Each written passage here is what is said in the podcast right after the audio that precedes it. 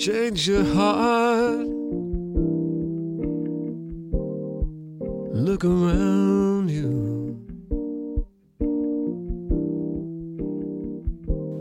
Adaptasyon.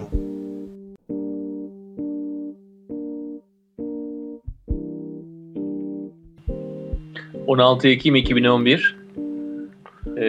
Mahir, yine bir dolu bir haftada birlikteyiz. Evet Onur, nasılsın? İyiyim, çok teşekkür ederim. Sen nasılsın? Ben de iyiyim, sağ ol. Adaptasyona hoş geldin diyoruz o zaman. Bu haftanın konuları. Geçen hafta tabii Steve Jobs'ın ölümü konusunda bayağı bir ilginç bir söyleşimiz gerçekleşmişti. Evet, oldukça detaylı bir şekilde aslında. Yani en azından bazı ana akım medyanın görmediği yönleriyle konuşmaya çalışmıştık konuyu.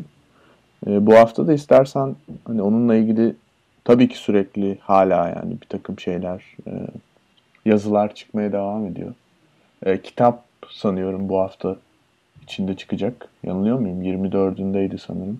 Gelecek hafta, evet. Evet, gelecek hafta içinde. Ondan sonra yine büyük bir muhtemelen bilgi akışı olacaktır.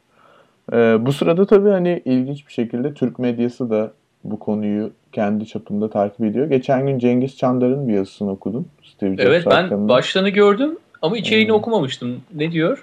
Ben yazıyı okudum. Şimdi Cengiz Çandar şu sıralar Kaliforniya'ya bir ziyaret yapıyor. Yani tam olarak amacını emin değilim ne olduğunu ama sanıyorum işte yine bir siyasi gazetecilik ziyareti. Steve Jobs'la ilgili tabii ki hani orada şu anda her yer Steve Jobs'tan bahsettiği için onun hayat hikayesiyle ilgili yazmış. Hani Suriye'den gelmiş olması, biyolojik genlerinin babasının Suriyeli olması, şu anda Suriye'nin sorunları olması. Hani tabii o kendi birazcık durduğu yerden bakıyor. Aslında benim hani beni çok şey yapmadı yazı. Açıkçası şöyle de diyebilirim. Türk medyasında Steve Jobs hakkında çıkmış birçok yazıdan daha iyi buldum. Çünkü Cengiz Çandar en azından kendi açısından Steve Jobs'a bakmış. Çünkü bazı yazarlar Steve Jobs'u sanki yıllardır takip ediyorlarmış ve teknoloji yazarıymış gibi yazmaya çalıştılar. Birazcık komik yazılar ortaya çıktı bence. O yüzden Çandar'ın yazısı hani Suriye'de aslında nasıl ya da Orta Doğu'da nasıl yetenekli insanlar olabildiği, hani bunların aslında oralardan çıkıp gelebilenlerin neler yapabildiğine dair bir yazı. Gelemeyenleri düşünmemiz üzerine bir yazı. O da aslında zaten Newsweek'teki başka bir yazıya referans veriyor. Yani yazının, Cengiz Çandar'ın birazcık Türkçeleştirdiği yazının orijinali aslında Newsweek'te yazılmıştı. Şu anda kaç Steve Jobs Suriye'de hani ölüyor gibisinden haberimiz yok. Biraz tabii hani hamasi bir yaklaşımda olabilir ama yine de hani Amerika'yı böyle işte hani Amerika yine bir işte göçmen ülkesi. Bizim şu anda çok farklı algıladığımız yerler aslında toplumumuzun içinde beklenmedik anlarda karşımıza çıkabiliyor gibi bir durum var. Hani bu Steve Jobs'la ilgili birinci anekdotumuz olabilir, eklenebilecek. İkincisi de seninle paylaştığım gibi Steve Jobs'un aslında yeni de olmayan fakat ölümünden sonra birdenbire parlayan, hani Amerika'da da böyle çok ilginç tartışmalara sebep olan birden bir röportajı ortaya çıktı. Uyuşturucu hakkında. Öyle mi? Evet. Yani şimdi tabii ki hani böyle uyuşturucu şeyi yapmak, hani özendirmek vesaire falan hani öyle bir şey Amerika'da birazcık daha farklı bizim ülkemizden. Ama Steve Jobs'un hani dediği açıkça yani net bir şekilde LSD yapmış kendisi ve bu hayatta yaptığım en iyi şeylerden biriydi diyor ve bunu savunuyor. Bunu ben ilginç buldum çünkü şimdi şu açıdan ilginç buluyorum. Yani tabii ki hani uyuşturucu insan ve toplum üzerine olan etkileri bilimsel olarak ispatlanmış bir şey. Yani bunu yeniden tartışmaya bir gerek yok. Fakat gerçek ve erişmeye çalıştığımız gerçek arasında bir gri alan olduğunu düşünüyorum ben.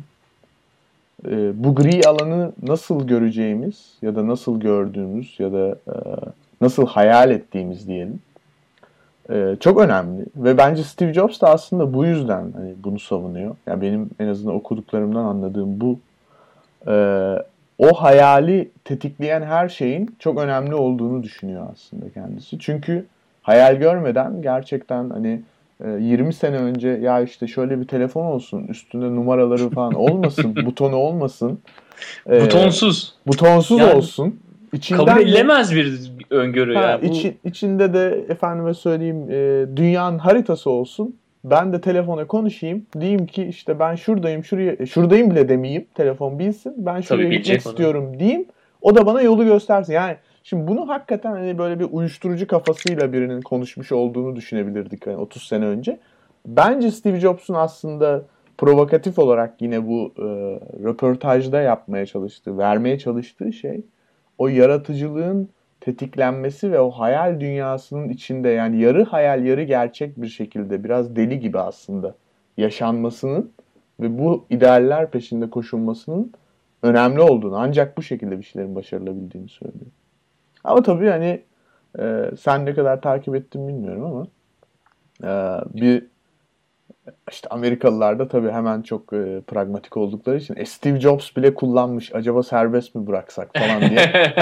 Hani serbest bırakırsak daha çok mu Steve Jobs olur diye de direkt paralel bir kurguyla hani ekonomiyi nasıl canlandırırız şey olduğu için sürekli. Ya daha fazla Steve Jobs olur büyük ihtimalle. Fakat daha fazla ne de olur ona da bakmak lazım sonuçta. Evet, tabii. Hani bunun yani yaratıcı bir element yani den bahsettiğimiz belli anlamlarda bu tartışma Hı-hı. götürmez. Evet, yaratıcılığı körükleyebilir. Özellikle insanın hani geçmişle gelecek arasında böyle bir yerde takılıyorsun. Yani birçok şeye ulaşmaya çalışıyorsun ama henüz geleceği de göremiyorsun. O anlamlarda hani yardım alıyor. Bazı insanlar arkadaşlarıyla konuşarak bunu yapıyor. Bazı insanlar böyle bu tür yöntemlere giriyorlar. Hı-hı. Fakat hani toplumsal bir şey olarak bunu söylemek, empoze etmek biraz zor. Çünkü sonuçları çok yüksek bir çözünürlüklü bir spektrumda değerlendiremiyorsun. Yani birçok şey olabilir. Tabii. Onun için hani Steve Jobs gibi yani o ince çizgide yürümeyi bilen insanlar için bir de ona ihtiyaç duydukları zamanlarda tabii böyle bir şeyden bahsedebiliriz ama hani ben bir iktisatçı olarak tabii bu tür konularda özellikle libertarian tendanslarım olduğu için hı hı. tamamen serbest bırakmak gerektiğini düşünürüm. Yani çoğu madde için değil. Hani vergilendirmesinden, suçu aşağı çekeceğinden şeklinde. Yani bu iktisatta zaten çok söylenilen bir... Evet, ünlü bir teorisyen vardı. Bu adam zaten 70'lerde bahsediyordu. Amerika şu an bütün uyuşturucuları serbest bıraksa bizim ekonomimize ve toplumumuza çok hayırlı bir iş yapmış olur diye. İsmini şu an hatırlayamıyorum ama bayağı da savunuyordu yani. O da bir ekonomistti yani. Muhtemelen öyle bir bunlar çok ciddi konuşuluyor. Özellikle Amerika-Meksika arasındaki yani özellikle Meksika'da son 5 senede olan olaylarda. Evet, yani gerçekten. İşte çok önemli konular ama olayın hani artistik tarafına dönersek Steve Jobs'ın Hı-hı. sanıyorum da şey de demiş. Senin gönderdiğin makalede o da vardı. Hı-hı. Bill Gates de eğer LSD yapsaydı daha yaratıcı olurdu muydu demiş. Tam daha farklı bir adam olurdu gibi bir şey diyor aslında. Tam olarak bulalım yani. Daha farklı bir adam, evet. Yani birazcık şey demek istiyor aslında orada. Yani Bill Gates sonuçta geçen programda da konuşmuştuk. Çok ciddi bir broader guy diyor. Be a broader guy. Yani daha geniş, yani vizyonu daha herhalde geniş olan bir adam anlamında söylemek istiyor bunu. Fakat hani işin ilginç tarafı şimdi Bill Gates yaşadığı için, Steve Jobs yaşamadığı için Steve Jobs bunu söyledi ve evet işte savundu da falan filan hani ama adam öldü yani o yüzden çok bir şey yok. İşin ilginç tarafı Gates de bunu yaptığını aslında itiraf ediyor. Hani bu çok medyaya çıkmadı ama aslında o da yani gençlik zamanlarında Jobs'la böyle bir olaya girdiğinden bahsediyor. Neyse ama benim hani demek istediğim bu tip insanların bu tip provokatif interview'ları her zaman var. Yani toplumda baktığımızda yani Einstein'ın söylediği laflara baktığımızda işte ne bileyim Harrison Ford'un söylediği lafta, Edison'un söylediği zamanında kendi zamanları için söyledikleri şeylere baktığımızda ciddi hani en azından hani toplumun büyük bir kısmını rahatsız edebilecek şeyler olduğunu hep görüyoruz. Ben bunu şöyle görüyorum. Hani bunu hı hı. Bu adamın bu lafı söylemesi o nasıl bir tepki alabileceğini bilmediğinden değil. Yani Onu bilerek söylüyor ve orada da şunu demiyor zaten. Hani herkes gitsin hemen bir an önce uyuşturucuya başlasın ki benim gibi yaratıcı olabilsin falan. Öyle bir şey demiyor. Burada başka bir şeyden bahsediyor. Eğer ki herkes koyun gibi aynı toplumun içinde aynı şeyi yapmaya devam ederse kimse farklı bir şey yapamaz. Yani Apple'ın da sloganı farklı düşündü zaten. Hani farklı düşünmek istiyorsan kendi hayatını yaşayacaksın, kendi kararlarını vereceksin, kendi seçimlerini yapacaksın diyor. Ve yani o seçimleri yaparken de hiçbir şeyin kutsallık süzmesi altında değerlendirmesine gerek yok. Yani her şeyi kutsallaştırırsak o zaman çok dokunmayacağımız birçok putlar yaratıyoruz anlamına gelir. Fakat bu tür Steve Jobs tipi insanlara verilen bir tabir vardır. Iconoclast diye. Yani put kırıcı. Hı hı. Şimdi yani ince çizgide yürüyor tabii yaratıcı insanlar. İnce çizgide yürürken de hani delilik ve akıllılık arasında bir çizgide yürüyor. Hı hı. Fakat burada disiplinle yaratıcılığı çok iyi dengeliyorlar ve sonuçta amaçları üretmek, yani diğer insanlar için üretmek. Hem kendileri için hem de diğer insanlar için üretmek. Böyle bir güdüye sahip olduğunuz zaman toplumda bir yarar sağlayıcı bir mekanizma oluyorsunuz veya bu insan gibi gerçekten de milyonlarca insanı etkiliyorsunuz yarattığınız şeylerle. O anlamda ben de sana katılıyorum. Yani Steve Jobs'ın oradaki pozisyonu işte şunu yapın bunu yapmayın şeklinde değil. Ama toplumda bazı kutsal diye nitelendirdiğimiz, değişmez diye nitelendirdiğimiz şeylerin de esasında değişebileceğine ve onların da tartışmaya açık olabileceğine dair bir ibare. Yani Amerika'nın da çok ihtiyacı olan bir ibare. Çünkü Amerika'da bu konularda oldukça muhafazakar ve çok dar görüşlü de davranabiliyor. Hı hı. Onun için hani... Şimdi bu çok güzel toparladığını düşünüyorum ben. Zaten hani buradan aslında şimdi direkt olarak hani Jobs'un yarattığı en son ürün diye muhtemelen tarihe geçecek olan, işte geçen programda da zaten esprisini yapmıştık. Hani gerçek mi onu da bilmiyorum ama hani for Steve telefonu. Aslında ben onu çok inandırıcı bulmadım ama. Ya o muhtemelen hani bir işin esprisi yani biraz. Hani espri de demeyelim de latife. Yani şimdi aslında yaptığı telefon da toplumu zorlayacak bir alet. Yani şimdi bunun yarattığı etkileri son kullanıcı çok fazla düşünmüyor. Ya da kendi hayatında aslında ne kadar çok şey değiştirdiğini, ne kadar çok şey değiştirebileceğini. Şimdi ben de tabii hani birazcık hem konularımızla ilgili olduğu için, hem işimizle ilgili olduğu için, hem de bilmiyorum belki de artık birazcık teknofetişist bir insan olduğum için gidip en son ürünü aldım tabii ki. Fores'i. Şimdi bu sefer ilginç olan bazı noktalar var. Yani tabii ki hani biz artık dijital bir dünyada yaşıyoruz. Her şey kayıtlı, herkesin e-maili var, herkesin işte ne bileyim social security'si online, vergilerini online ödüyorlar. Türkiye'de de iyi devlet var, bir sürü yerde iyi devlet var. Fakat şimdi bu hep biliyoruz ki teknoloji işinde bazı ürünler önce teknoloji piyasasına sunuluyor. Daha sonra belli bir süreden sonra son kullanıcıya ulaşıyor. Şimdi Apple'ın başlattığı, yani son kullanıcının hiçbir bilgisayarla ilgisi olmayan bir insanın bile bir dükkana girip alıp çıkıp kullanmaya başladığı andan dahil olabileceği bir ürün benim için artık bütün topluma satılan bir ürün haline gelmiştir. Ben böyle düşünüyorum. Yani hiç özel bir çaba harcamadan eski usul dediğimiz ticaret yaparak, yani ben dükkana giriyorum, muz alıyorum. Dükkana giriyorum, bir şey alıyorum. Şimdi bunu yapabildiğim bir ürünün içine bulut olayını koydu Apple. Cloud computing. Mahir, o zaman bu konuda şey demek. Şimdi Cuma günü sanıyorum sen cihazı almaya gittin. Evet.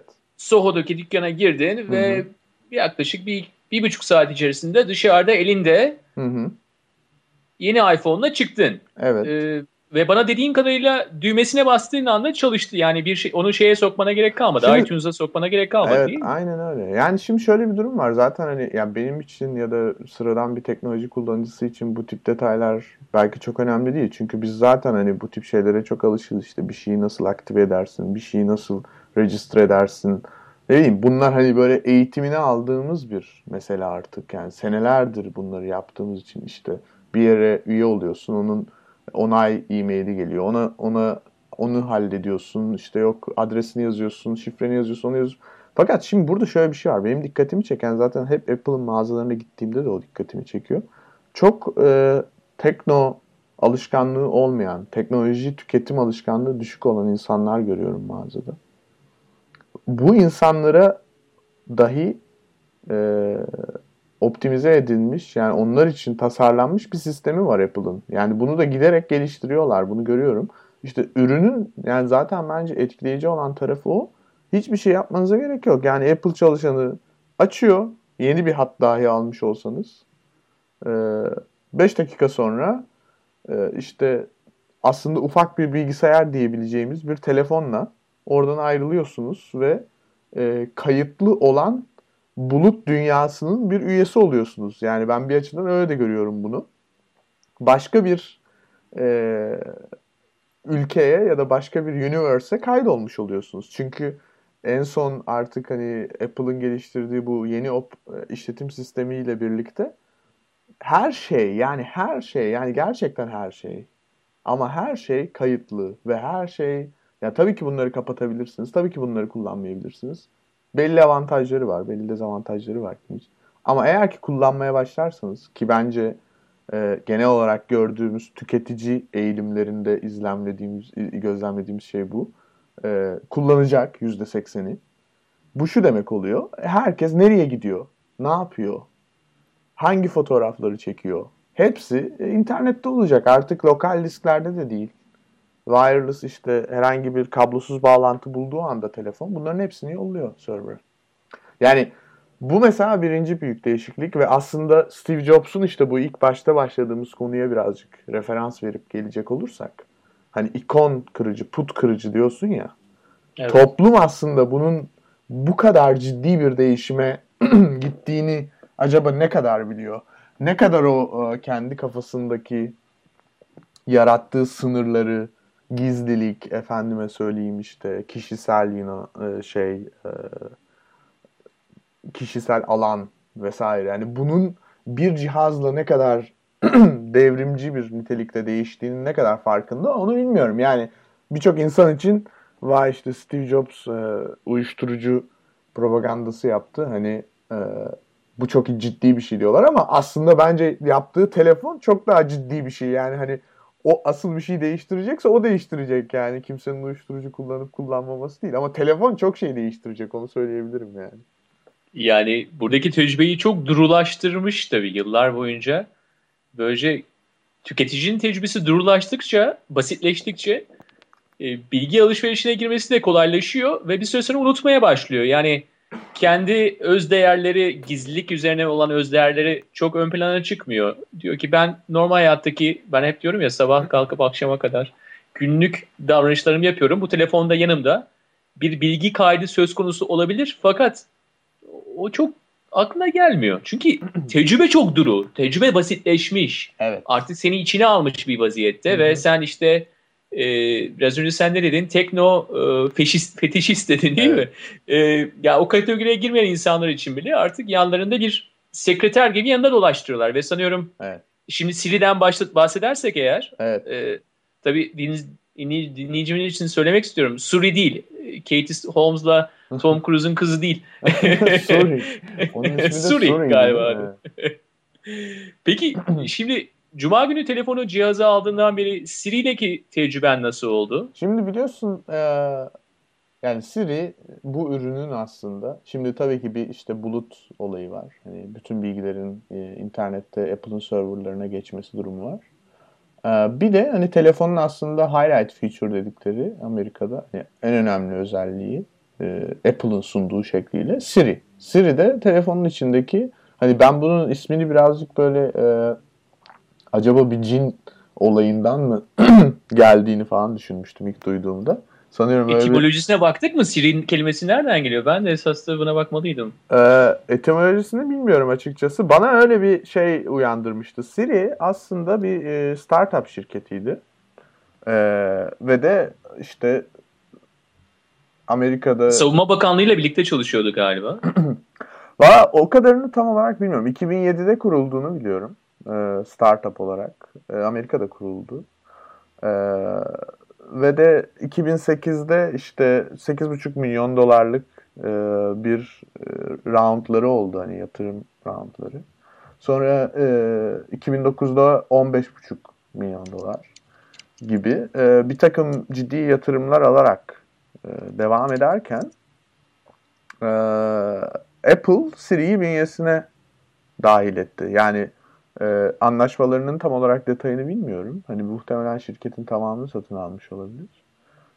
Ya da bir barter durumu söz konusu olabilir ama iPhone 4S için, yani yeni telefondaki kullanılacak bu asistan için Siri firmasıyla anlaştı. Siri firması da aslında bildiğimiz, yani benim açıkçası hani bu bilgisayar dünyasına girdiğimden beri var olan speech to text, yani konuşmanın yazıya dönüştürülmesi teknolojisi üzerine çalışıyor. Hani bu gerçekten çok ilginç bir konu çünkü bence çok uzun süredir var bu mesele.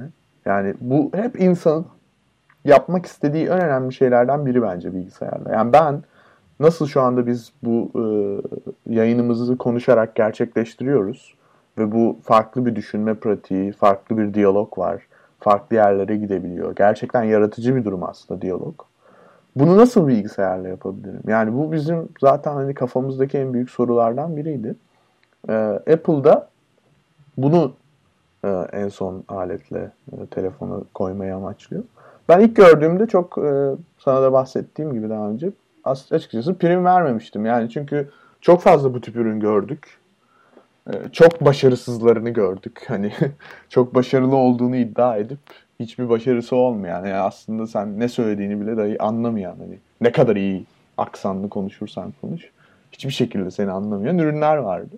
Çok zor bir şey olduğunu farkındayım. Çünkü muhtemelen hani insanın ses skalası çok geniş. Yani hani bu böyle hepimizin yüzünün farklı olması gibi bir şey olsa gerek. Tam olarak bunun hani bilimsel şeyini kestiremiyorum ama zor bir şey olduğunu farkındayım. Fakat Apple şöyle yapmış diye düşünüyorum ben. Birçok insan var. Şimdi Apple fanları var. Bunlar zaten tipik olarak her çıkan üründen sonra inanılmaz olmuş, hani çok iyi olmuş, harika, dünya değişti falan diye konuşuyorlar. Ben o noktada değilim ama şey de değilim. Bazıları da var işte hani olmamış, onu diyorum anlamıyor, bunu diyorum yapmıyor falan. Bence iyi bir başlangıç. Ben onu düşünüyorum. İyi başlangıçlar çok önemlidir. Onu düşünüyorum. Çünkü iyi başlangıç demek, eğer devamını getirebilirseniz çok ciddi bir değişim demektir. Bence çok iyi bir başlangıç Siri. Çünkü Siri'nin çalışma mantığı şu şekilde, belli 3 kademeden oluştuğunu düşünebiliriz. O şekilde açıklayabiliriz. Bir, speech recognition dediğimiz, yani konuşmayı algılayan bir yazılım var. Evet. Bu konuşmayı algılıyor ve bunu bir tekste dönüştürüyor. Şimdi bu tekste dönüştükten sonra Siri serverlarına gidiyor. Ve de Siri serverlarına gittikten sonra tamamıyla artık text formatına dönüşmüş bir bilgi olarak web servislerine ve de API'lara gidiyor. Yani belli web üzerinde şu anda kullandığımız, yazarak kullandığımız, browserlarımızdan, tarayıcılarımızdan kullandığımız belli servislerin programlarının core datasına gidiyor ve onlara bir takım sorular sorup onların cevaplarını alıp bize hem textual olarak hem de sesli olarak bu cevabı söylüyor. Şimdi bu çok aslında basit bir mantık. Yani aslında konuştuğumuz her şeyi text dosyasına dönüştürüyorlar ve sanki hani biz bilgisayardan browser'ı açmışız da efendime söyleyeyim işte Google'a gitmişiz, bir şey aramışız, cevabını bulmuşuz, sonra da bilgisayar bize geri okumuş gibi. Şimdi bu tabii hani bu şekilde yapıldığında, bu sadelikte yapıldığında çok kötü bir tecrübe yaratıyor. Çok yavan ve de işte çok böyle insanın hiç gerçek hissi alamadığı, biriyle konuşuyormuşsun gibi bir his alamadığın bir tecrübe yaratıyor. Siri de bunu ortadan kaldırmayı başarmışlar. Çünkü Siri birazcık böyle bir diyalog kuruyor. Yani tabii ki bütün küfürleri koymuşlar. Yani bir sürü insan direkt, yani bu artık hani ben bunun hani eğitim düzeyiyle falan da ilgili olduğunu düşünmüyorum. marjinal sınırları görmek istediği için bir sürü insan bu testi yapıyor bilgisayarlara. Birçok konuda. Yani tarayıcıları gördüğünde de ilk insanlar bunu yapıyorlar. Hani en marjinal neresi? Sınırları görmek istiyorlar çünkü. Tabii yani şimdi karşındaki teknolojide insansı tarafı aramaya istiyorsun. Hı. İnsansı tarafı da en iyi ortaya çıkaracak şeyler uçlardır. Yani uçlarda nasıl hareket ettiğinle insan olur zaten. Aynen. Makineden de onu almaya başladığın zaman o zaman ya tamam ya ben bununla muhabbete girebilirim, ben buna bir şey sorabilirim şeklinde bir olayı hani organikleştirmeye yarıyor o hani küfür dediğimiz veya işte uçlarda sorular, işte seksüel sorular sorulabilir. Evet yani şimdi şöyle bir durum var. Çok doğru bir şey söylüyorsun. Çünkü aslında bizim hani o bilgisayar hissini yani o soğuk hissi ortadan kaldırabilmemizin tek yolu şu anda olduğu gibi yani nasıl ki yani biz bir diyalog halindeyiz. Ben şu an çok absürt bir şey söylersem senin suskun kalman mümkün değil. Yani sen de bir şey söylersin yani buna karşılık olarak. Bilemiyorum hayır. Yani en azından varsayıyorum yani. Siri olsa söyler. Sessizliğim de bir insansı olabilir belki. Siri de bazen hani Siri'de sessiz de olarak... var evet öyle var şeyler mı sessiz var. Var sessiz kalmak değil de okey diyor mesela bazen. Yani hani seni bir şekilde susturuyor artık bırak bu konuyu demeye çalışıyor öyle mi?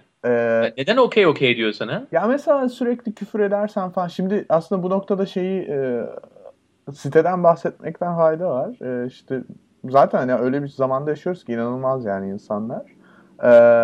Shit that Siri says .tumblr.com diye bir blog açtılar. Siri evet. Daha çıkmadan önce hatta açıldı. Şu anda da bütün submission'ları işte insanların yolladıkları şeyleri kabul ederek şey yapıyorlar. Bütün bu screenshot'ları paylaşıyorlar. Ya oraya girdiğinizde zaten hani Siri'nin mesela neye cevap verdiğini eğer kendi böyle bir ürün yoksa, böyle bir telefonunuz yoksa görebiliyorsunuz.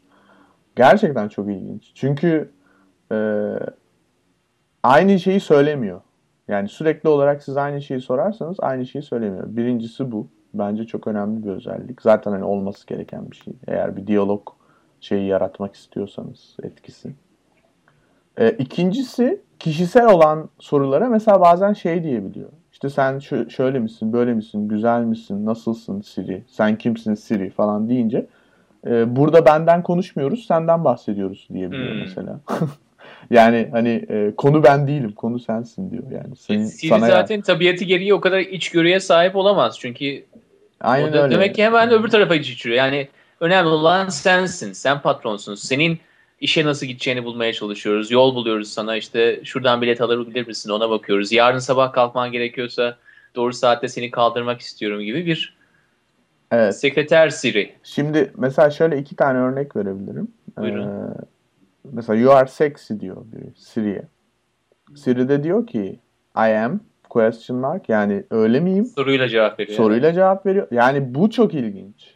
Çünkü genelde bu tip software'lerde olabildiğince kısa zamanda olayı çözmektir önemli olan. Yani çünkü gereksiz yere diyaloğu uzatmak demek aslında işi kendin için zorlaştırmak demek olduğu için bunu yapmamak gerekir. Ama Siri ilginç bir şekilde bunu yapıyor. Çünkü bence yine Steve Jobs'un geçen hafta konuştuğumuz en önemli özelliği. Yani bu üründe de mutlaka bir şey olduğunu düşünüyorum. Yani bir parmağı var mı diyorsun burada?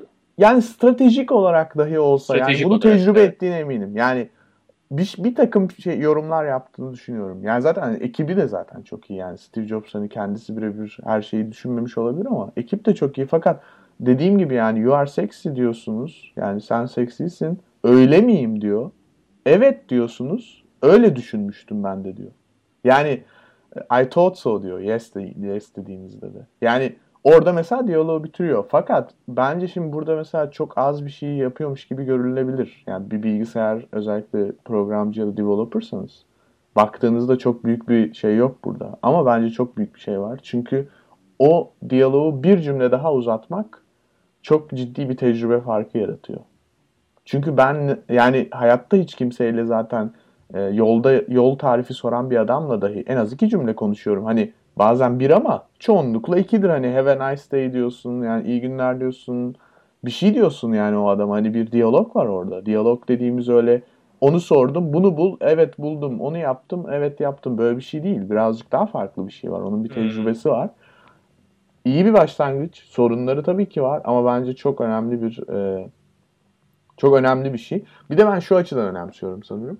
Şimdi Siri'den çok daha iyi bir ürün. Belki hani bilgisayar pazarında işte Dragon firmasının, Nuance firmasının çıkarttığı Dragon diye bir ürün var. Senelerdir bu ürün var. Belki daha iyi çalışıyor. Belki daha iyi şeyler buluyor. Belki daha iyi konuşmayı analiz ediyor. Fakat buradaki önemli olan nokta birincisi bunun mobil bir üründe olması. Yani bu bir mobil bilgisayar. Bu mobil bilgisayarın içinde benim onunla konuşabilecek bir asistanımın olması önemli. Niye önemli? Şundan önemli. Ben diyelim ki yolda yürüyorum. Yani sürekli olarak bir şeye bakarak yazmak istemiyorum. Yani olabildiğince ya da araba kullanıyorum. Olabildiğince dikkatimi gerçek hayata vermek istiyorum. Ekrana bakmak istemiyorum. Ama konuşabilirim. Biz araba kullanırken de kulaklıkla, cep telefonuyla konuşabiliyoruz. Ve eğer ki hani ben buna iyice kendimi adapte edebilirsem çok ciddi taskleri bile, görevleri bile başarabilirim yani konuşarak. Bu o demek oluyor. Birincisi bu yüzden önemli. İkincisi de şundan önemli benim için. Bu tip ürünler, yani bilgisayar piyasasında yüz binlerce, belki de milyonlarca yazılım var şu anda. Ve bunların hep bir kitlesi vardır. Tabii ki Photoshop gibi bir yazılım ya da Skype gibi bir yazılım çok büyük bir kitleye sahip. Ama yine de bir kitlesi vardır. Fakat cep telefonu bilgisayarlardan dahi daha fazla tüketilen bir ürün hayatta.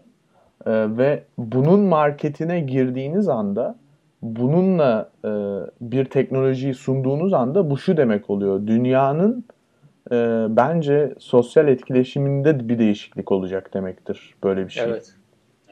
Yani istersen hani ben bayağı bir konuştum, birazcık sen de düşüncelerini paylaşan. Sen ürünü görmedin, yani, tecrübe etmedin ama biliyorum ki yani takiptesin.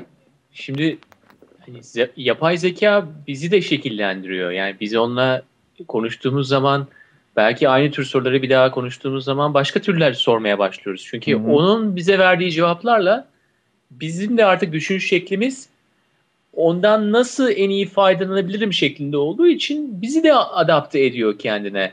Bizden de veri alıyor, kendine değişiyor. Her verdiğimiz cevapla yapay zeka bu bilgiyi alıyor, algoritması onu kullanıyor. Hı-hı. İki tarafında böyle bir tarafa doğru gitmesi hoşuma gidiyor. Yani bu güzel bir teknoloji o anlamda. Hı-hı. Bir de hani yalnızlaştığımız dünyada belki de biraz hani stereotipik olacak ama böyle güzel arkadaşlarımızın olması da, yanımızda olan arkadaşlarımızın olması da yararlı diye düşünüyorum. Evet. Yalnız, sen...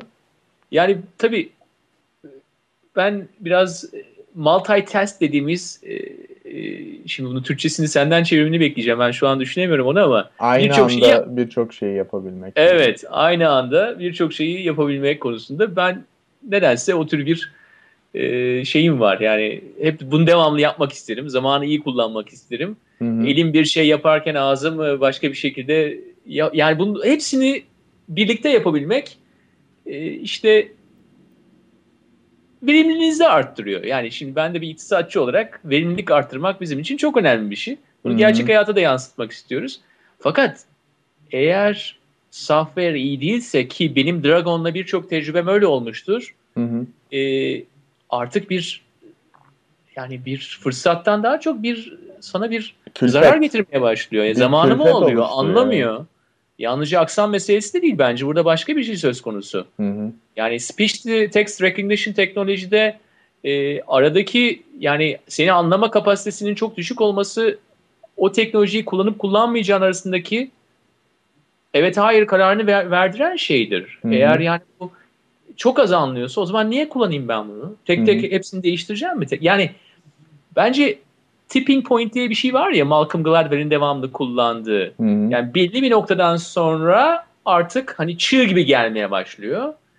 Belki de Siri bize onu verebilir. Yani özellikle akıllı telefonda bu teknolojinin akıllı telefonla evlilik yapmasının sonucunda artık kişisel böyle bir asistanımızda daha rahat diyaloğa girebileceğiz. Siri de bizden çok daha iyi beslenebilecek ve bizden daha iyi beslendikçe de bizi daha iyi anlayacak. Yani sanıyorum bu yapay zekadaki bütün ana mantık budur, değil mi? Ne kadar çok kullanılırsa o kadar iyileşecek mantığıdır. Şimdi yapay zeka teorisi ya aslında hani bilgisayarın zaten hani en başındaki olay bu. Yani işte hani hep tipik örnektir ya, Frankenstein var, doktor var.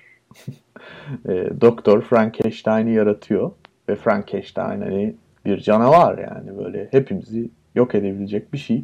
Bunu yapan yine biziz falan.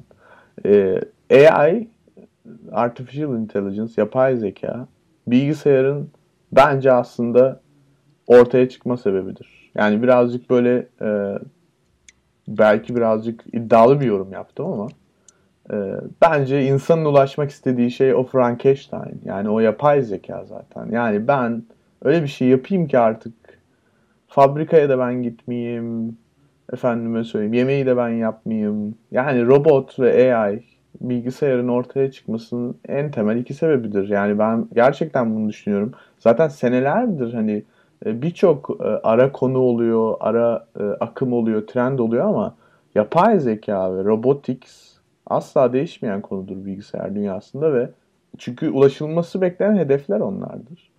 O zaman böyle emeği askeriye indirmek mi şeklinde yaklaşıyorsun? Olabildiğince yani emeği azaltalım. Orası biraz bayağı felsefik bir tartışma bence. Hani iktisatçılar nasıl görür, bir insan nasıl görür, hani hayata bakışı farklı olan, hümanist olan biri nasıl görür, kapitalist olan biri nasıl görür, bunu çok emin değilim ama açıkçası hani bu işin içinde olan ve üreten bilim adamları ya da geliştiriciler, coderlar, developerlar, tasarımcılar, teknofikir üreticileri, bence onlar sadece bu hedefe ulaşmak istiyorlar. Yani sonuçları ve etkileri ya da amaçları tartışılabilir ya da farklı olabilir ama yapmak istiyorlar. Yani böyle bir şey vardır çünkü teknoloji piyasasında.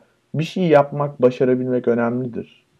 Yapay zekada bu işin en büyük şeylerinden biri açıkçası. Yani hani başaran birinin çok ciddi tarihe damgasını vuracağı, ismini yazdıracağı bir konu. Yani sadece Siri üzerinden değil, birazcık konuyu değiştireceğim ama tam bir yeri gelmişken bahsetmek gerekiyor. İşte IBM'in biliyorsun Watson diye bir ürünü yapıldı. Hani zannediyorum geçen sene tamamladılar. Amerika'da meşhur bir yarışma var. İstersen sen biraz yarışmadan bahset, sonra ben Watson'dan bahsedeyim. Sen daha iyi biliyorsun çünkü. Yarışma Jeopardy. Evet. Verilen cevaplara soru şeklinde cevap veriyorsunuz. Bizdeki bizde böyle bir yarışma var mı acaba? Riziko ha. Evet. Yani 3 yarışmacı oluyor. Amerika'daki şekliyle sanıyorum 80'lerin başında başladı. Hala devam ediyor. Çok eski 7,5-8 arası. Yani. Evet, oldukça eski. Fakat hep gündemde kalabilmiş.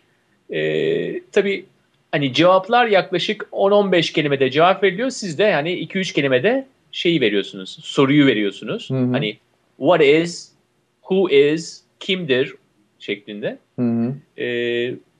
O konuda sanıyorum Watson birçok yarışmacıyı geride bırakmıştı değil mi? Evet, Watson şimdi yaratılmış bir yapay zeka bilgisayarı. Aslında IBM'in hani daha önceki satranç oynayan bilgisayarları vesaire falan, hani onun üzerine birazcık gidilmiş bir teknoloji durumu söz konusu. Evet, Watson, Deep Blue vardı. Evet. Hatta Kasparov sanıyorum masadan ayrılmıştı. Ben bunun ne yaptığını anlamıyorum şeklinde böyle bir şiddetle ayrılmıştı. Evet, yani orada böyle bir şey olmuştu. İnsan ve bilgisayar karşı karşıya falan. Hani bunun işte Frankenstein olayından bahsettiğimiz konunun aslında biraz gerçek hayatta vücut bulmasıydı. Veya 2001 Space Odyssey değil mi? HAL diye bir bilgisayar vardı. Evet, aynen öyle. Zaten işte Siri'nin üzerine dönen tartışmalar da biraz onunla ilgili. Ben birazcık daha Watson'dan bahsetmek istiyorum. Sonra Siri'ye yine geri dönelim. Watson Jeopardy'yi oynadı. Yani zaten ismi de Watson olduğu için bir insan gibi aslında katılıyor, birazcık da komik. Yani fakat tabii yarışmacılara göre inanılmaz hızlı. Yani hani böyle baş edilebilecek bir yarışmacı değil. Yani çünkü şimdi insan olarak yarıştığımızda hepimizin sınırları var. Tabii ki bazı insanlar daha zeki, bazı insanların bazı yetenekleri daha farklı. Hayatı da güzel kılan bu zaten. Yani hani kimisi çok daha hızlı konuşabiliyor, kimisi çok daha hızlı cevap verebiliyor. İşte ne bileyim, bizim toplumumuzda da bir sürü buna dair deyim vardır, atasözü vardır. Kimisi hazır cevaptır. İşte kimisi böyle bakar yani. Kimi kılı kırk yarar mesela. Mesela yani bir sürü insanların o kişisel özelliklerini tanımlamak için çok güzel şeyler vardır. Fakat şimdi bilgisayar gerçekten hani böyle bir farklı bir ligin adamı yani. O böyle birimizden biraz daha iyi ya da biraz daha yetenekli bir adam değil. Yani Watson'da Jeopardy izlediğimizde de onu görüyorduk zaten. Yani bilgisayar eğer olayı çözebiliyorsa imkanı yok yani. Bir insanın onun hızına erişebilmesinin imkanı yok. Sadece şöyle bir sorunu var yapay zekanın, ki en önemli sorunu da bu zaten. Yapay zeka eğer kendi içinde çözümleyebileceği bir bilgi sirkülasyonunda bir şey arıyorsa, o zaman onunla karşı insanın yapabileceği hiçbir şey yok. Yani eğer ki onun bildiği, yani şöyle diyelim, bir adam var, bir insan var, hayatı boyunca 20.000 tane kitap okumuş ve hiçbirini unutmamış ve siz bu adamla konuşuyorsunuz. Siz bu adamla konuşurken ben artık şey diye de düşünmüyorum bunu. Yani sıradan bir database içinde arama ya da o kitapların içinden keyword arama falan, öyle bir şey değil. Yani onları okumuş ve anlamış biriyle konuşuyorsunuz. Ve siz bu adamın o okuduğu 20.000 kitapla ilgili bir şey konuşuyorsanız sizin diyebileceğiniz çok bir şey yok. O her şeyi biliyor zaten. Yani o konuda söz hakkı onun. Fakat bir tane bir kitap var ya da bir tane bir şey var. Hiç duymamış onu daha önce. Hiç okumamış. O zaman işte orada insan bence şöyle şeyler yapabiliyor. Yalan söyleyebiliyor. Okumuş gibi yapabiliyor. Ya da başka bir yerden ne olduğunu anlayıp ona dair bir fikir yürütebiliyor. O fikir doğru olabiliyor. Ya da bir kısmını hatırlıyor, bir şeyler çıkartabiliyor falan. Orada bir yaratıcılığı var insanın. Yapay zekanın şu anda öyle bir şey yok. Yani o okumadığı bir şeyse, bilmediği bir durumsa orada yapabileceği bir şey yok. Ama eğer ki artık bildiği bir şeyse, şu andaki duruma bakıyorum yani. Watson örneğine de bakıyorum. Çok zor. Watson 1. oldu zaten yarışmada. Yani zaten hani imkanı yoktu yani başka türlü olmasın. Zaten hani butona, Riziko yarışmasında butona en çabuk basan ilk soru cevap veren oluyor. Yani evet. O anlamda herhalde Watson'ın çok büyük bir avantajı var. Bir şeyi proses etmesiyle butona basması arasındaki milisaniye. Hı. Fakat yarışmada da Riziko. Evet. Yani hayat da öyle tabii. Yani Riziko gerçekten, yani bir risk almanız gerekiyor. Hı-hı. Yani Watson da belki o anlamda, belki o şablonları çok iyi yapabilir bunu, ama eğer risk alamıyorsanız o zaman sizin güvenilirliğiniz de biraz zamanla azalıyor da olabilir. Yani ben sana biraz daha ters, öbür taraftan bakmak istiyorum. Biraz da tabii çok eskiden Star Trek izlediğim için bu. Hı-hı. Eski Star Trek tabii. Kaptan Kirk'lü olan. Hı-hı. Tabii burada da oldukça ortaya çıkardı. Kaptan Kirk bir lider. Hı-hı. Geminin kaptanı. Ve zaman zaman da oradaki hani Dr. Spock'la arada bir şeyleri olurdu değil mi? İhtilafları söz konusu evet. Olurdu. Tabii Dr. Evet, Spock'un da karakteri... Evet, yapay zeka... Yani unsurları vardı. Evet. Alttan alta öyle bir şey var. Yani bizden olmayan. Bizden olmayan. The other. Evet. Öteki. Evet. Tabii buradaki şablonda da biraz hani şov, Kaptan Kirk'ün şovuydu ve Hı-hı. hani Kaptan Kirk'le Dr. Spock arasında böyle bir itiraf söz konusu olduğu zaman da sonuçta genelde Kaptan Kirk galip çıkardı. Hı-hı. Çünkü içgüderiyle aklını birlikte kullanabildiği için oldukça risk alabilen bir davranış türü sergilerdi. Yani evet. İşte demek ki biz yapay zekadaki belki de en büyük handikaplardan bir tanesi, bize risk aldığına dair herhangi bir şey vermiyor. Yani bir %100'lük veriyor değil mi? Yani ben karşındaki yaratığın biraz risk almasını isterim. Şimdi işte o zaten hani en önemli geliştirilmeye çalışılan şey. Bu konuya şuradan geldik aslında, senin sorundan. Şimdi yapay zeka ile ilgili olan teorilerde bir hani her şeyi öğretmek var. Daha doğrusu bütün bilgileri ona yüklemeye çalışmak var. Bir de onun kendisini öğrenebileceği bir noktaya getiren bir software, yazılım haline dönüştürme fikri var. Yani şimdi insan gibi düşündüğümüzde, şimdi biz insanın belli hormonları var. Yani insanın hormonları bir şeyi aramaya itiyor onu hayatta. Hani bu işte yemek de aramaya itiyor. Seks ihtiyacı da var insanın. Bilgi ihtiyacı da var. Yani bu hormonal bir şey. Merak. Yani Sen onu arıyorsun, araştırıyorsun, buluyorsun. Hani bizim şu anda radyo programında yaptığımız olay da bu aslında. Hani bir şey merak ediyoruz, onu iyice didikliyoruz, buluyoruz, öğreniyoruz, okuyoruz, tartışıyoruz. Ve iletişimle anlayabiliyorsun belki de. Evet. Yani tek başına araştırmaktan daha çok iletişimle bunu en iyi anlayabiliyorsun. Evet, şimdi yapay zekada böyle bir teori de var. Yani bunun hani detaylarını açıkçası çok iyi bilmiyorum. Belki önümüzdeki programlarda yeniden bu konuya dönebiliriz. Çünkü bu Siri gerçekten, yani bu işin ilk sinyalini çok ciddi bir kitleye ve kullanıcı kitlesine veriyor. Ya benim için önemli olan o. Yani bir sürü insan, Watson'ı bilmeyen insan, efendime söyleyeyim, hayatında daha önce ciddi bir bilgisayar, yapay zekasıyla tanışmamış, öyle bir diyalog, öyle bir hissiyata kavuşmamış bir sürü insan ilk defa bununla yüzleşecek. Ben bu yüzden önemsiyorum. Bu yüzden bu konuya daha çok yatırım yapılabileceğini düşünüyorum. Daha çok geliştirilebileceğini düşünüyorum. Ama Siri öğrenecek mi? Yoksa şey mi yapacak? Ona emin değilim. Yani veri girdisi arttıkça öğrenme hızı artacak mı Mahir? Ona çok emin değilim. Nasıl bir strateji izleyeceklerine bağlı. Şu anda şuna eminim.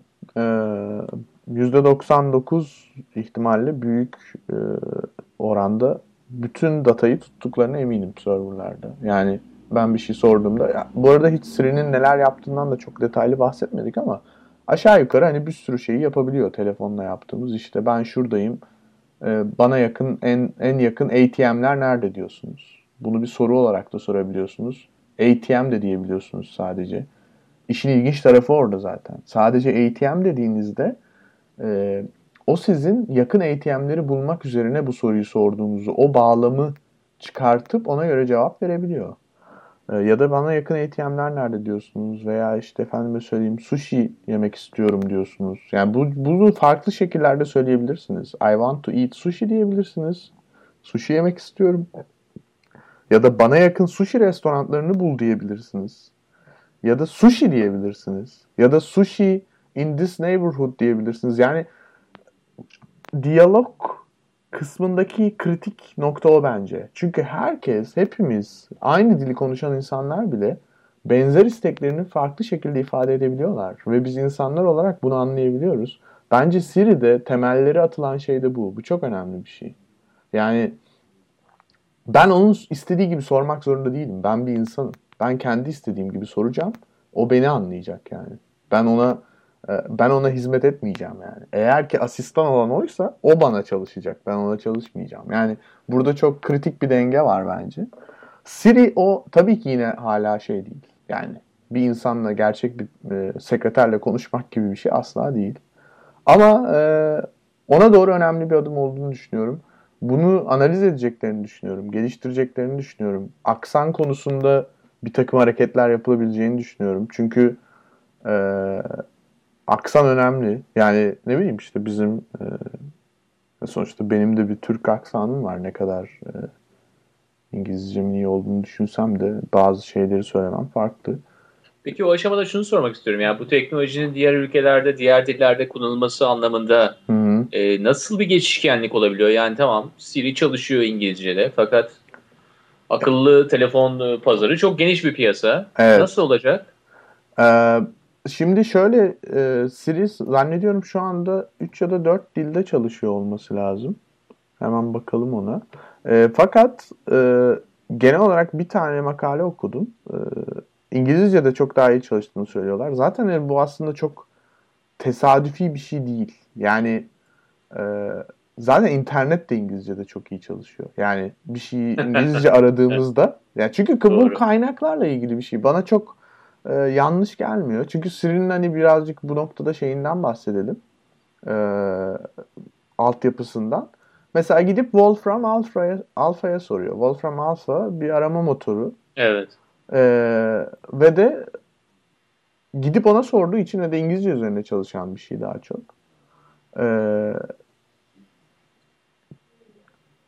Gidip onu sorduğunda, İngilizce bir şekilde sorduğunda tabii ki çok daha mantıklı bir sonuçla geliyor. Ya da çok daha efficient, çok daha etkili, çok daha kesin, çok daha net aradığımız sonuca yönelik bir sonuçla geliyor. Çünkü en zengin kaynaklar hep İngilizce ve hep İngilizce olacak sanıyorum. Yani en azından öyle görünüyor. Hani şu anda globalization'ın, küreselleşmenin gittiği yöne bakarsak insanlar İngilizce konuşuyorlar. Yani Avrupa'da bile artık o eskisi kadar şey kalmadı. Yani İngilizce konuşmayız, biz Fransızız, Fransızca konuşuruz, biz Almanız, Almanca konuşuruz. Öyle bir şey çok kalmadı. Yani herkes İngilizce yazıyor, İngilizce üretiyor. Böylelikle tabii ki dil de yani çok önemli bir şey. Çünkü orada evrim geçiriyor. Yani bütün terminoloji, bütün kelime haznesi orada üretiliyor ve çok normal olarak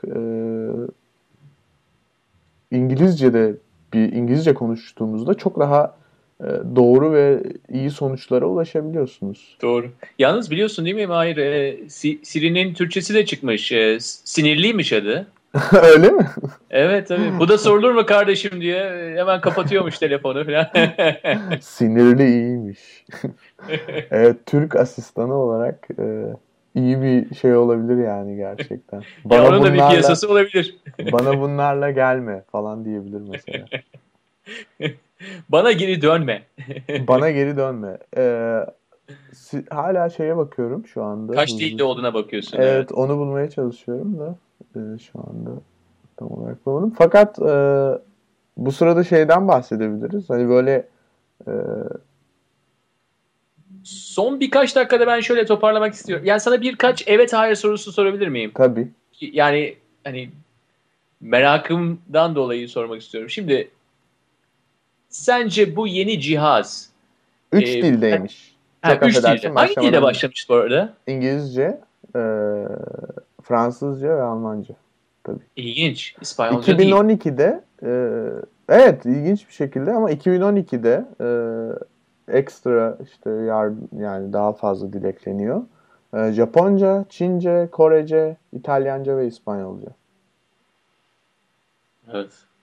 Yani şimdi bu da tabii çok ilginç bir konu. Yani bu konu üzerine bile ayrı bir program yapabiliriz diye düşünüyorum. Yani diller ve şu anda hani birden iş değişebilir. Çünkü Çince yani tabii ki çok daha önemli olan bir şey varsa İspanyolca ve Çince yani. Hani İngilizce evet, konuşanlar var. Bir de Çince konuşan bir adama Çince konuşabileceği bir telefon satarsanız ben herhalde Çinli olsam almak isterdim yani o telefonu, bir konuşmak isterdim. Kendi dilimde yani, Türkçe olsa ilginç olur bence. Ya işte bu tür projeler zaten işbirliğini güçlendirici projeler olacak. Çünkü bu tür sorunları çözücü, akıl seviyesine gelmek için yalnızca Amerika bazlı projeler yetmeyecektir. Yani bundan evet, dolayı da okyanuslar arası projeler daha artacak. Yani tüketicinin bence en büyük cumhuriyeti öyle oluyor. Tüketiciye Hı-hı. seslenmek istediğiniz zaman, özellikle yüksek boyutta seslenmek istediğiniz zaman onun ihtiyaçlarına karşılık vereceksiniz. Onun ihtiyaçlarına karşılık vermek de İngilizce dışı da diller de kullanmak olabilir.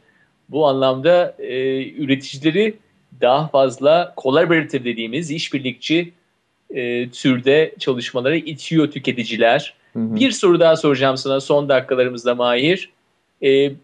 Bu telefon iPhone 5 olmadı. iPhone 4S oldu. Hı hı. Sence beklentileri karşılamadığı söyleniyordu. Fakat bu teknoloji ve diğer gerekleriyle bu telefon yine de büyük bir adım mıdır akıllı telefon piyasasında? Çok uzatmadan söyleyeyim. Bence önemli şeyler var. 4S önemli bir telefon. Bulut olayı, Siri olayı.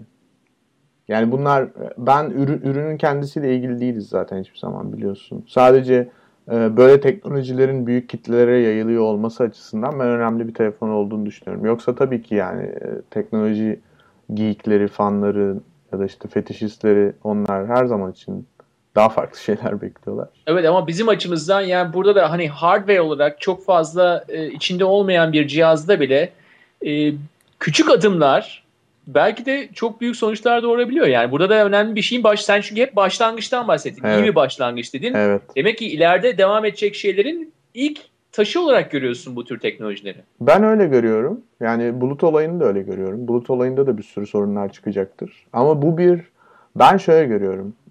Bunlar belli konseptlerin sunumudur. Başlangıcıdır. Tanıştırılmasıdır insanlarla. Bu açıdan önemli. Ve şu açıdan da önemli. sonuçta benim için önemli olan tecrübe. Teknolojiyle ilgili olan şey tecrübedir. Ve tecrübeyi eğer değiştirebiliyorsa bir ürün, o ürün önemli bir üründür. İsmi 4 olur, 5 olur, 10 olur. Fark etmez benim için. Doğru. O anlamda bence 1-2-3'lerle fazla irdelememek gerekiyor. Sonuçta tecrübeye bakmak gerekiyor. Mahir, çok teşekkür ediyorum. Ben de çok teşekkür ediyorum. Bu programda bir sürü şey konuşuyoruz. Bir sürü detay, bir sürü ince ayrıntı. Bunları blogumuzda yayınlıyoruz. Blogumuzdan insanlar bunlara erişebilirler. Doğru, bunu hatırlatmakta fayda var. Evet. Her haftanın detaylı linklerini özellikle seçip çok fazla olmamakla birlikte iyi okunacak olanlarını genellikle ne yazık ki İngilizce olarak yayınlıyoruz. Siri umuyoruz gelecekte birçok şeyi değiştirip Türkçeyi de artık. Yani evet. Mesela benim için hani en son bir dakikayla bunu konuşabiliriz. Birazcık hani her gördüğümde düşündüğüm bir şey. Yani sebeplerini anlıyorum ama yine de hani insan 2012'de eklenecek diller arasında neden hani sadece Türkçeyi kastederek söylemiyorum. Türkçe de o aileye ait bence. Bir aile var. Hani o aile asıl ailenin arasında değil ne yazık ki teknoloji dünyasında. Yani Korece değil yani. Anlatabiliyor muyum? Koreliler bu işi mesela çok iyi bir yere getirdiler ve büyük bir nüfus olmamalarına rağmen sürekli olarak bu işteler. Yani Kore her zaman için ikinci grupta gelir. Yani İngilizce, Fransızca, Almanca gelir. Teknoloji penetrasyonu çok yüksek olduğu için. Belki Türkiye'de de yani belki gelecek programda onu daha çok konuşma imkanı bulacağız. Türkiye'deki şirketlerden bahsettiğimiz zaman. Fakat teknoloji penetrasyonu konusunda Türkiye için de oldukça olumlu olmamızı gerektiren sinyaller söz konusu. İstersen onu gelecek programda irdeleyelim. Evet. Onları detaylı bir şekilde konuşuruz. Çok teşekkürler. Ben de Türkiye'nin başa güreşmesini istiyorum. Hepimiz istiyoruz. Çok teşekkürler Onur. İyi akşamlar diliyorum. İyi akşamlar diyorum. Hayır. Hoşça kal.